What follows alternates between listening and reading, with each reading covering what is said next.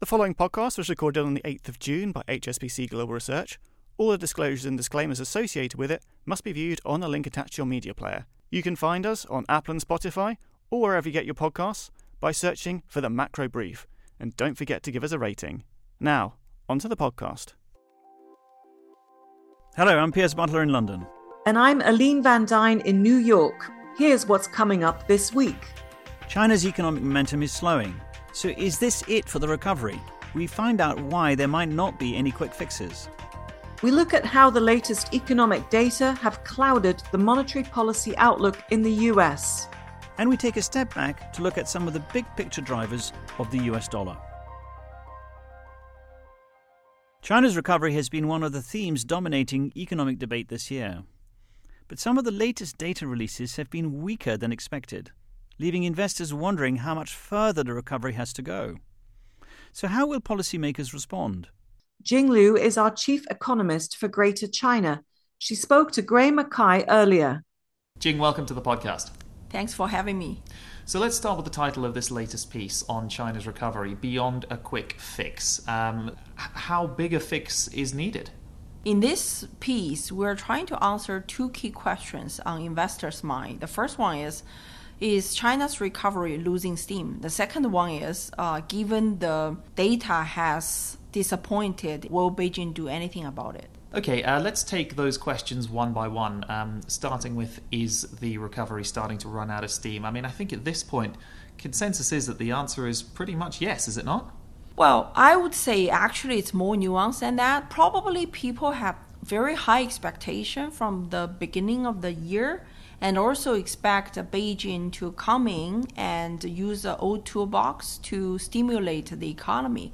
But the reality tends to be this is more an organic growth in the sense that we will see imbalances and certain sectors such as service consumption outperforms. Others might take slightly longer time.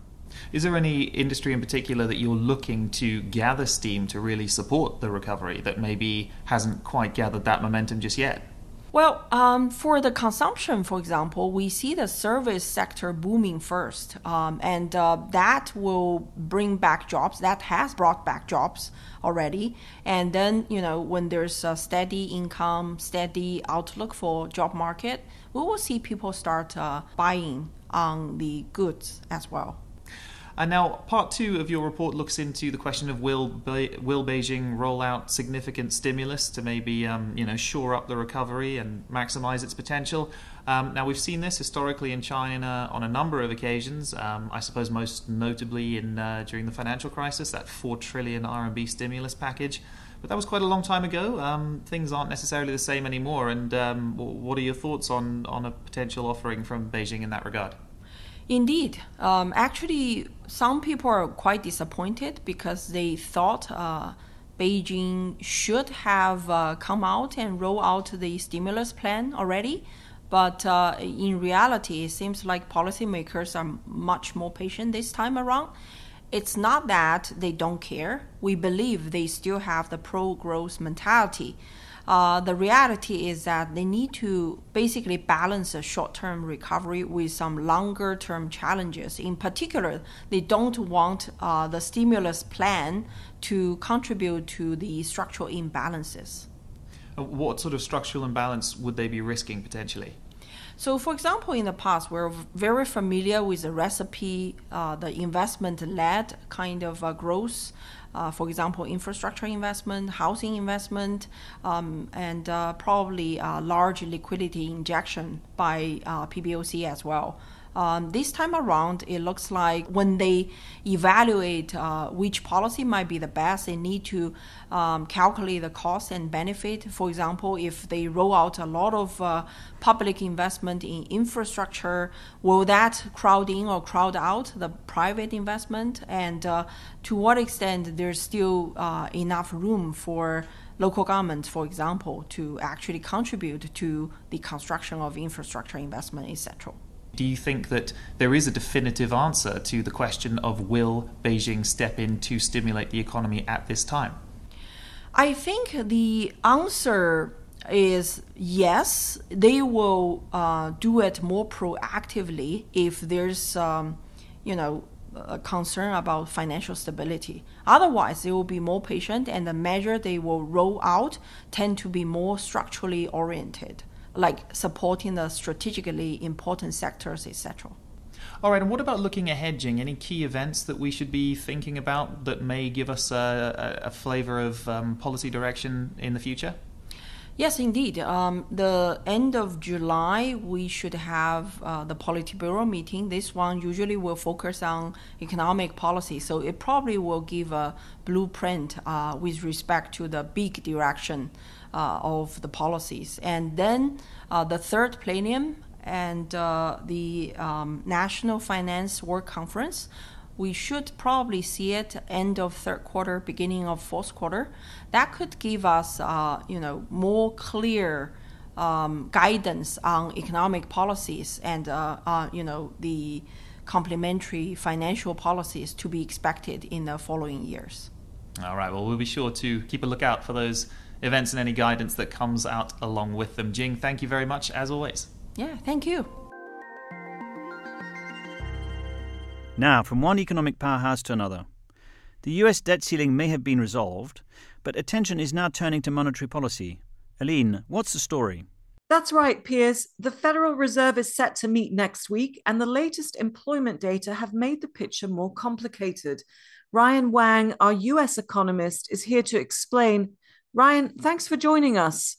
Hi, Aline. What are you expecting at next week's FOMC meeting? Well, we've made an adjustment, a slight adjustment to our forecast for the policy rate. We expect the FOMC to leave the federal funds rate unchanged in June, to skip a meeting, if you like, with respect to rate hikes. Uh, but we now expect that the FOMC's final 25 base point rate hike uh, for this cycle will be delivered at the July FOMC meeting. So, in, some sense, what is happening is that the Fed is still focused on controlling inflation and bringing it lower. But at the same time, given the rapid rise in, in rates over the past year, uh, the policymakers are taking more time between these decisions and they're stretching out the rate hike process, you might say. So, Ryan, what is the inflation picture looking like? And also, what about the jobs market? Because the tightness there has obviously been a concern too. Well, really, if you look at the data that's come through this year, there's been a notable lack of downward progress, particularly on core PCE inflation. This is a measure that the FOMC tracks very closely. The core PCE inflation rate actually edged up a bit to 4.7% in April. And that is well above the Fed's most recent forecast that core PCE inflation would fall to 3.6% by the end of this year if you take this into account along with what's happening in the labor market, where there has been some anecdotal evidence that the job market may be becoming a little bit less tight, but overall, there's still some difficulties for businesses in attracting and retaining workers. Well, it just means that the Fed's battle against inflation uh, is is not yet complete, and and that's why the Fed uh, may still have to consider rate hikes later this year. So you're painting a, a, relatively hawkish outlook there. What are some of the other key risks or factors that play into this? Well, that's right.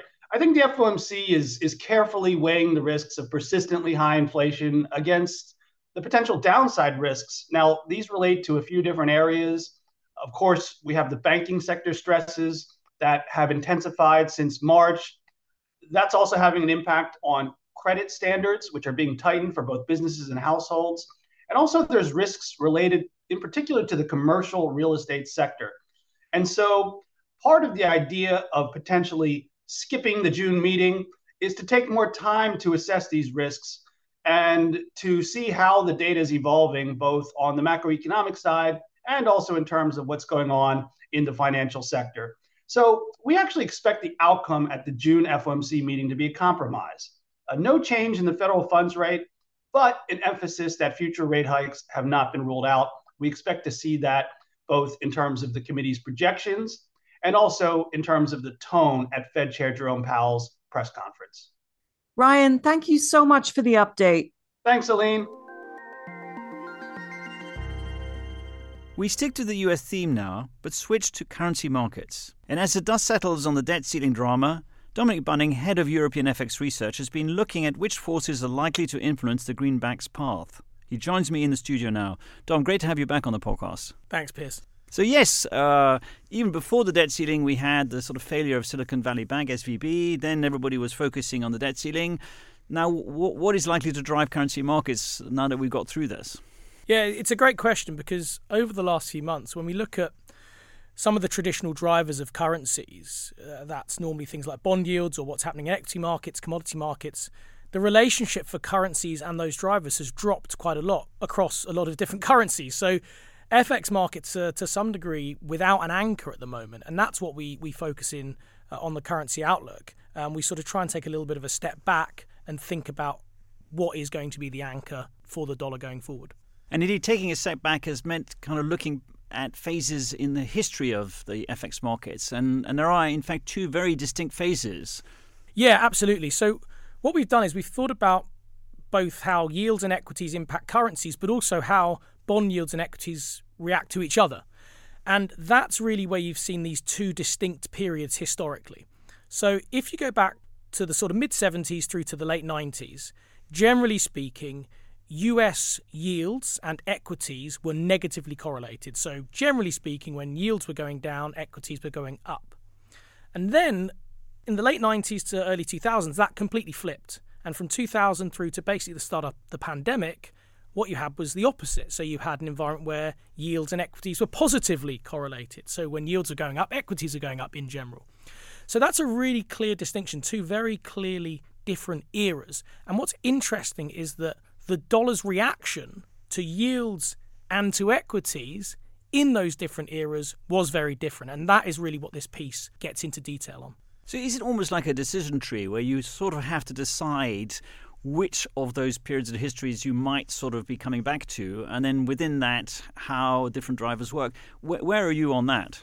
Yeah, that, that's exactly right. So your first decision effectively is to say, are we going to be in this 1970s, 1980s world where we had high inflation, high rates, lots of macro volatility, or are we going to be back in the kind of post 2000 world?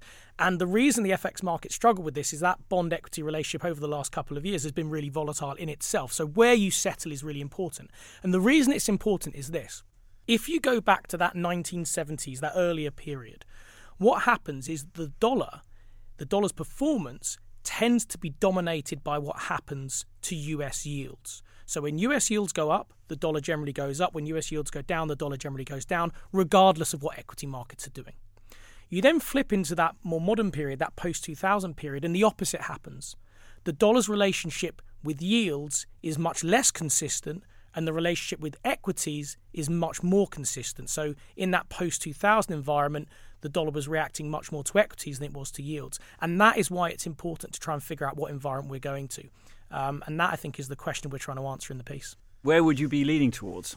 Yeah, so we generally think we're, we're probably still going to be in that post 2000 type environment. Um, and that's certainly what the latest bond equity correlation is pointing us towards. You know, inflation is coming down fairly quickly, uh, rate volatility is dropping, equity markets seem to be finding a bit more of a, a, base, and we're seeing a bit more of a, an improved environment for risk appetite. So, in our view, that does lean us more in towards that latter phase, but also it leans us into an environment where, in terms of our base case, US yields probably do drift a bit lower from here.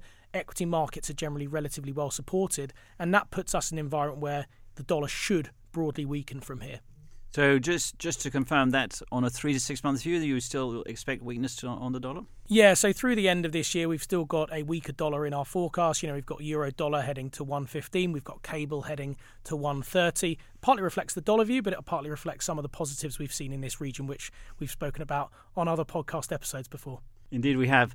Dominic, thank you for joining us. Thanks very much. So that's it from us. Thanks to our guests, Jing Liu, Ryan Wang, and Dominic Bunning. Don't forget to subscribe to the Macro Brief wherever you get your podcasts, and we'll be back again next week.